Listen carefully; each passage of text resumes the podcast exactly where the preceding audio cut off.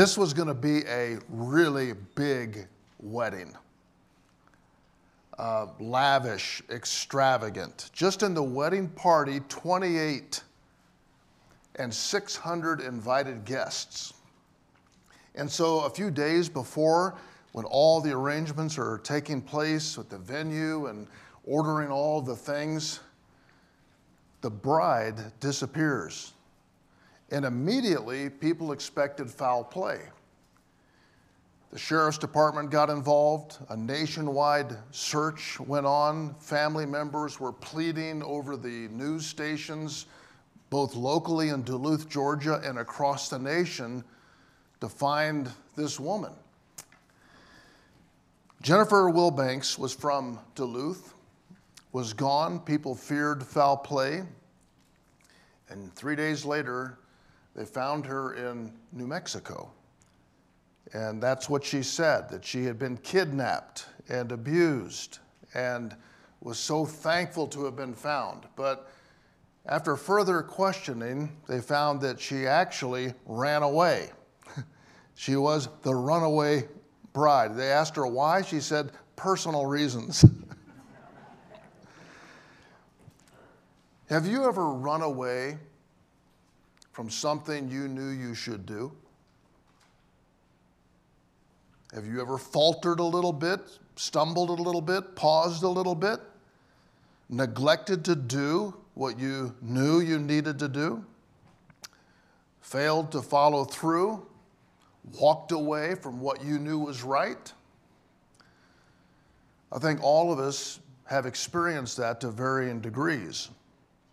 So I have a story for you the next several weeks, a true story on the life of a man named Jonah who ran from God and how God relentlessly went after him.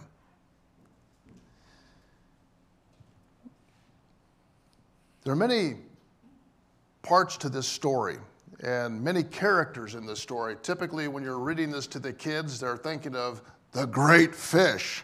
We're not certain it was a whale, but probably something like a whale, very large fish. And in dramatic fashion, this prophet gets swallowed into the belly of the whale, is there for three days, then spit up onto the land, and then he goes and does what God's asked him to do.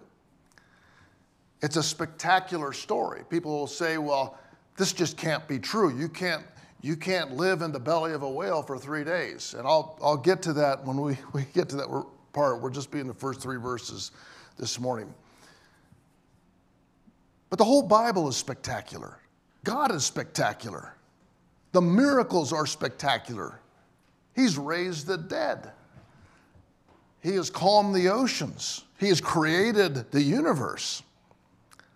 So I believe in looking at this, it's not just fiction, it's not just allegory, and there, there are stories that are clearly allegorical. But I believe if you look through the whole of Scripture and through history, you're going to find that Nineveh is a real city, Jonah was a real prophet, and that these events are supported.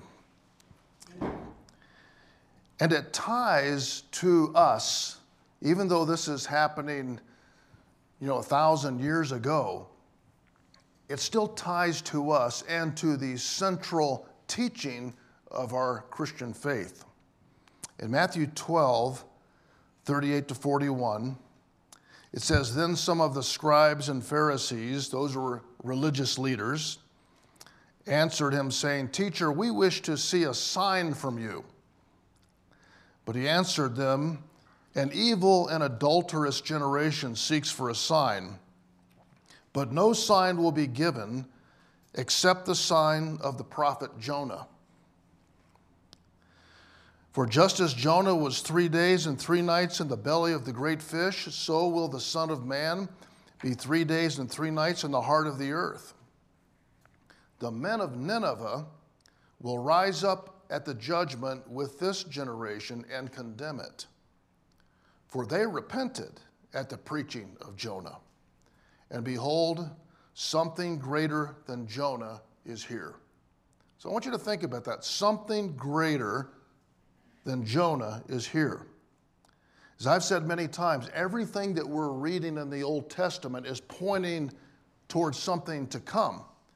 It is pointing to Christ.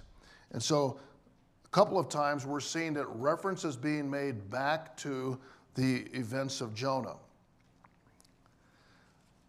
So when God speaks to you, when he speaks to me, it is right for you. God is always right. And it is always good for you. Every time God speaks, it is true. And it is the best thing you could ever hear. Now, we will struggle with believing that. We will struggle with following that. We all will.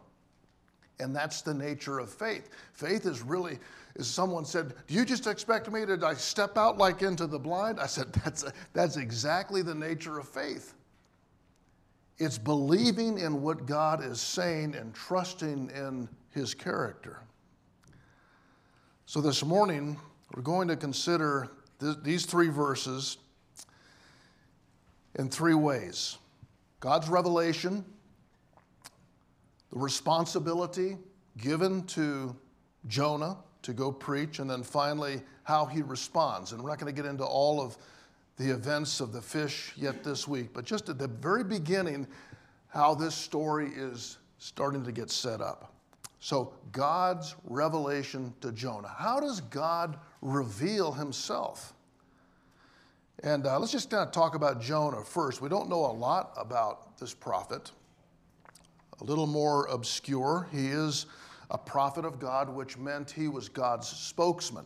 And typically, a prophet in the Old Testament was one speaking for God. And they could announce future events, and they could call people to repentance and to righteousness, but they were really a voice for God. And this was his responsibility in the northern part of the kingdom. We had the southern part of Judah, then the, the other 10 tribes in the north, um, centralized in Samaria. And this was his life. He was a prophet, he was a follower of Elijah. You've heard of him, Elisha. And so Jonah was also a prophet of God, called of God to do this. So, how did the word of the Lord come to him? That's spectacular in itself. The word of the Lord came to him. We read that seven times in this short little book. In fact, it only takes up two pages in my Bible, four chapters. Seven times we read, and the word of the Lord came to him. And so when God speaks, he is speaking with purpose. And we have really two kinds of revelation in the Bible when God reveals his word or reveals himself. One is what we call general revelation, and the other is specific revelation. General revelation would be was, is when you stand in awe of his creation. When you stand in awe of the beauty of a flower, when you stand in awe of seeing the birth of a baby. And God tells us in Genesis, in his creation, in the beauty of his creation, he shows his majesty and his glory. The psalmist says in Psalm 19, the heavens declare the glory of God, and the firmament shows his handiwork. Day after day, they utter speech. So, God communicates to us enough about the fact that he does exist. Then there is what we call specific revelation. When we read John 3:16, for God so loved the world that he gave his only son that whoever believes in him should not perish but have everlasting life. So, how do you get from general revelation? I, I, used to always ask this question, I don't know if you did, but what about the, the people in the jungle in the Congo? what about those tribes on some remote island? Is it fair for them if they've never heard John 3:16? One of the prophets, Jeremiah, said in 29:13 of his writings. If you seek me, you will find me. If you search for me with all your heart. What that verse does for me and others like it is ties it together from the general revelation there must be a God. There has to be a God. There is enough general revelation to bring every soul on the face of this earth to that point, to acknowledge that and seek that. And he says, if you seek it, you will find it. Well, how, how are they going to find that specific revelation? Is when God will send, as an answer to that prayer, a prophet, a voice. In chapter 10 of the book of Acts, we read about this uh, soldier, and he is doing this very thing, and God sends Peter right to him to explain what he's seeking. So we have this revelation in the Old Testament. God would speak audibly, He would speak through dreams, He'd speak through angels. He would speak through theophanies, which would be an appearance, a visible appearance of God, or a Christophany, which is a visible appearance of Christ. And he would speak through prophets. When we come to the New Testament time, God speaks through Christ. I mean, the physical presence of God and Christ is speaking. These are his words. And then finally, when Christ ascends up into heaven, he ordains that the scriptures be given to us. Now, we can digress into a whole conversation on this. Um, how do you know that they got the right stuff in here? have you ever wondered that? I have. And there's a whole thought process too that is called the canon or the canonicity is there certain measurements that this has to fulfill for it to be counted as scripture. And of course, it has to be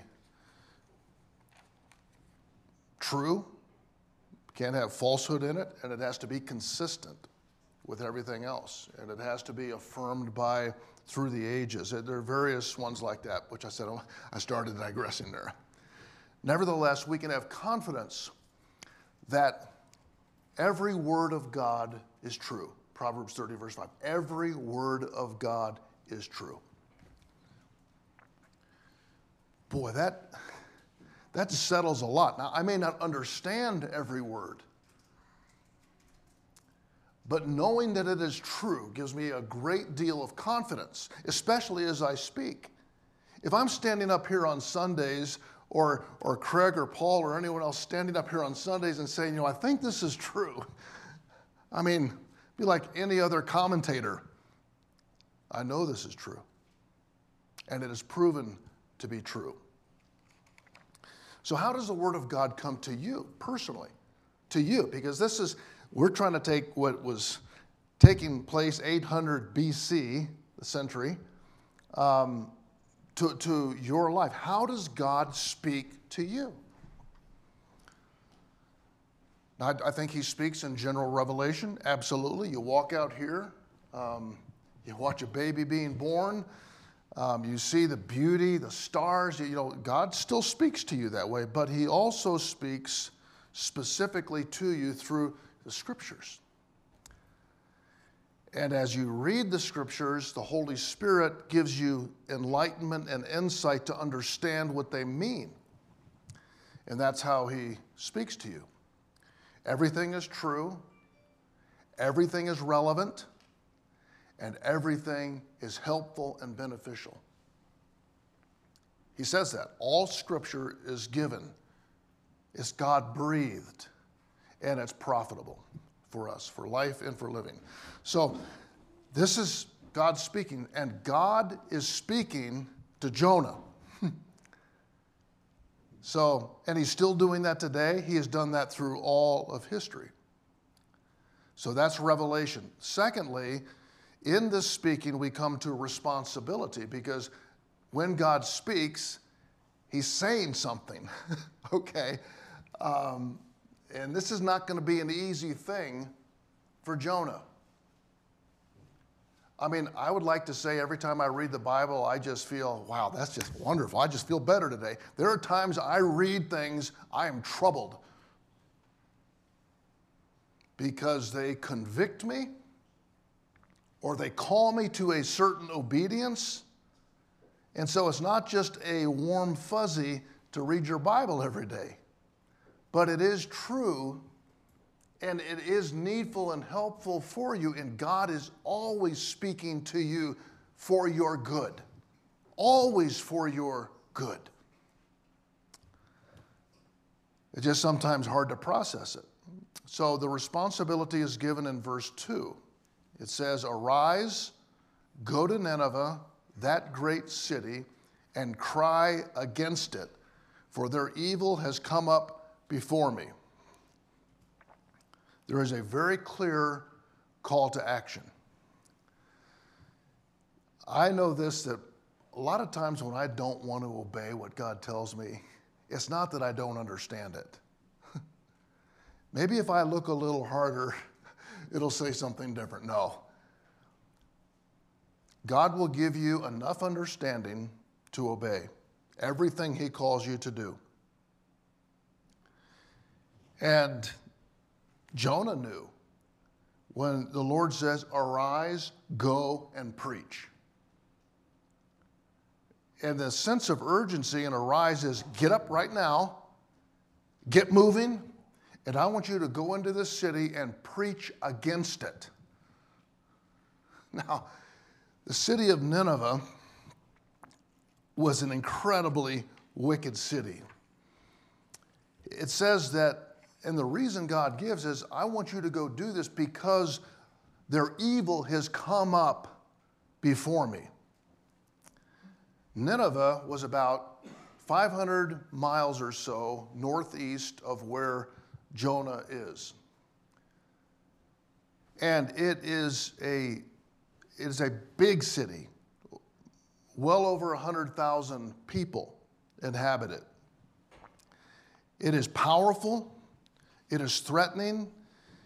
It is the capital city of the Syrian Empire, and the, the Syrian, uh, or they would call them Assyrians, were wreaking havoc all over the world, all over the world. They would threaten people, murder people, take their possessions, destroy them, burn their cities. The whole people was filled with violence vicious, brutal, wicked, idol worshiping pagans. They were known to impale people on sharp poles, fillet them alive, dismember them when they're alive, find many means of cruel torture. They were the worst kinds of terrorists, and particularly they would inflict pain upon the Jews, upon Israel. They were a powerful people, and everyone in the known world feared them. And so here God is saying, Get up, go to Nineveh, go into the city, and preach against it because their sins have come up before me. Now, I can think of a lot of reasons why he wouldn't want to go. And we'll get into that later. He doesn't go. I can think of reasons of pride, fear, um, better things to do. You know, there are probably a hundred reasons for you not to do what God wants you to do. Anytime God gives you instruction in your life to obey Him, there will probably be other things that are more comfortable for you to do. Every time God calls you into obedience, it will be a test of your faith. Will you trust Him? That what He's asking you to do, calling you to do, is for your good. And not only was this for the good of Jonah, it was for the good of all of Israel and all of Nineveh. Good for the sailors Good for the fish. Got to be a part of it. There's only probably one good reason that Jonah should go. is because, because God told him to. That's all you need. And I realize that simple, raw obedience is not the most fun motivation. I'd rather be motivate, motivated out of excitement and joy and happiness and, and the thrill of victory and all these things, but to obey God is the safest place you'll ever be, the most joyous place you can ever be as a believer. As Jesus said to his disciples, if you know these things, happy are you if you do them. So, just as God is calling Jonah to obedience today, he is calling you to obedience to his word as his spirit is working in you, bringing you to the place to understand of what you need to do. So, what is God's response to this evil? You know, I'm glad that we're not in charge of making everything right. Because I think if, if, if, if God were to say to Jonah, Jonah, you know what? The, the wickedness of Nineveh is coming up before me. And Jonah would probably say, Yeah, yeah, right, uh, uh, yeah. You are right, God. And if he were to say, Jonah, what should we do? They didn't have nukes back in that day, but he'd probably say, Nuke them destroy them, obliterate them, wipe them out. Well, that's not what God tells them to do. He says, You go preach. So, what is God looking, looking to do? And I think that this is where we find the character of God. And I, and I love to do this anytime I'm reading through something in the Bible, is ask, ask myself, What am I learning about God? What am I learning about His character? And of all the characters in this story, God is the one we need to focus on. What do we learn about his character? There are really two things justice and mercy. Justice and mercy. God is just, He is holy, He is righteous, He is true. God cannot tolerate evil in his presence. And he must punish sin. If he is a just judge, he can't look the other way. He wouldn't be just. He can't say, oh, that's all right, you know what, hey, you know what, I'll let you go this time. He can't do that. If God is just, he must always do right. He must always punish what is wrong.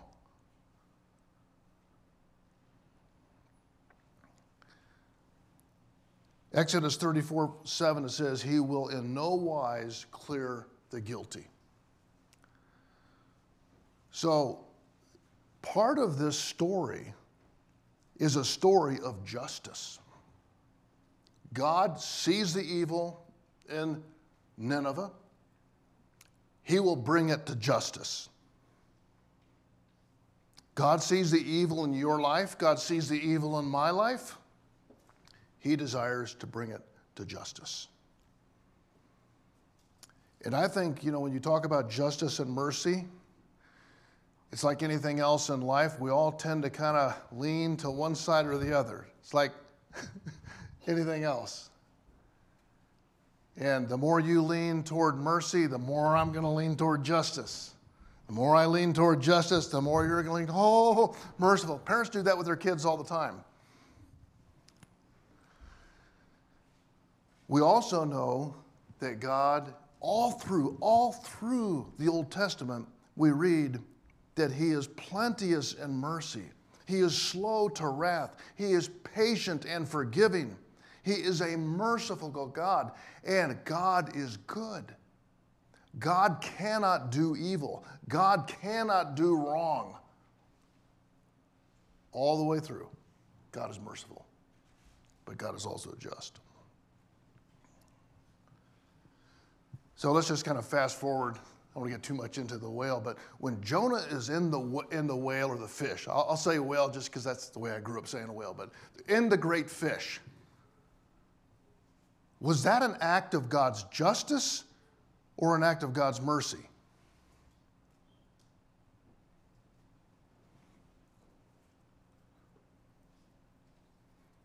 was both. It was both, wasn't it? And God will always act with those coming together. This is the amazing thing about the gospel. And when we're saying that everything is moving toward Christ, Jesus Christ is the one who satisfies the justice of God, the holiness of God, and also he is the expression of the mercy and goodness of God altogether. So when he dies on the cross, he washes away the sin in justice. Every sin is paid for. Nothing slides. No one gets away with anything. Jesus Christ is just. He's holy. He's also the great expression of the love of God of giving his life as a sacrifice for our sins. And so God is going to be consistently working in your life in the same way. He's going to be true and right and honest and just. He's going to call you to repentance, which is basically a changing of your mind that, that results in a turning of your feet. And that should not be a once in a lifetime thing, it should be what we do every day. God is always calling me to repentance. I wake up in the morning going this way, and He calls me to walk with Him. Repentance is a way of life. Backsliding, like we read about Jonah, is the tendency that you and I have every day is to drift or to not go or to not get up or not to follow through. We'll see these two come together in Christ. And so, why would God send Jonah who's in Israel, a prophet in Israel, way up to Nineveh. Totally different country. Why would he send this Jewish man, Hebrew man, to a pagan country? And it's because, do you remember you go back to when God says to uh, Abraham, I'm, I'm going to bless you, Abraham? And we see that. But, but then he says, I am going to bless all the nations of the earth through you. We forget that. God doesn't just care about the Jews. God just didn't care about Abraham's family. He cared about everyone. He said, I am going to bless all the nations through the earth. So when we come to the New Testament, Jesus came to the Jews, they rejected him. But then the Great Commission he sends to the ends of the earth, to all the Gentiles, everyone else, so that they might hear the good news and believe upon him. So this is consistent with the heart of God.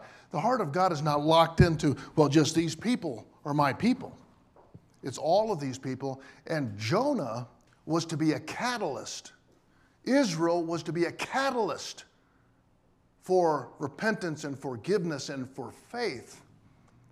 And you, we need to see Valley family as a catalyst in this city. God has placed us here not just to bless us, but that others might be blessed through us. And that's going to push us outside of our comfort zone when God says, rise up, go, and preach against it. I don't think that every way that you do it the same way of heralding judgment against the city as Jonah did, but this is, this is the reason God has us in this world. So when God speaks to you, it's right for you and it's best for you. So, revelation to Jonah responsibility given to Jonah. And finally, we're going to look at the response. And we'll expand upon this much further in the coming weeks. But the initial response is in verse 3 Jonah fled from the presence of the Lord. Now, if you stop and think about that, it's almost funny. If God is everywhere at all times, if He is omnipresent, omniscient, omnipotent, how do you flee from His presence? It's like David said in Psalm 139 if I ascend into heaven, you're there. If I make my bed in hell, you're there. If I flee to the ends of the earth, even there, your hand will lead me. Your right hand will hold me. So, I mean, it, it is kind of funny to think that he is going to flee from the presence of the Lord. You may flee from the will of God, but you cannot flee from the presence of God. Wherever you run to, runaway bride to New Mexico, there he is. He's already there. He's been waiting for you. And he is relentlessly pursuing you to bring you back into right relationship with him. That's what he wants. And when you, whether it's fear or pride or anger or you've got a better plan, whatever the reason is for you not to do God's will, God's going to come after you. And He comes after you with His justice and His mercy. His justice will correct you. It's like the 23rd Psalm Thy rod and thy staff, they comfort me. He, he corrects you and he cares for you with his mercy. That's your Heavenly Father. So, not a runaway bride, but a runaway prophet. And a message for runaway believers, including me. Maybe not in a big way where I went around the world, where I fled to Tarshish. but there are times when I don't obey what I know to obey, when I don't do what I know I need to do.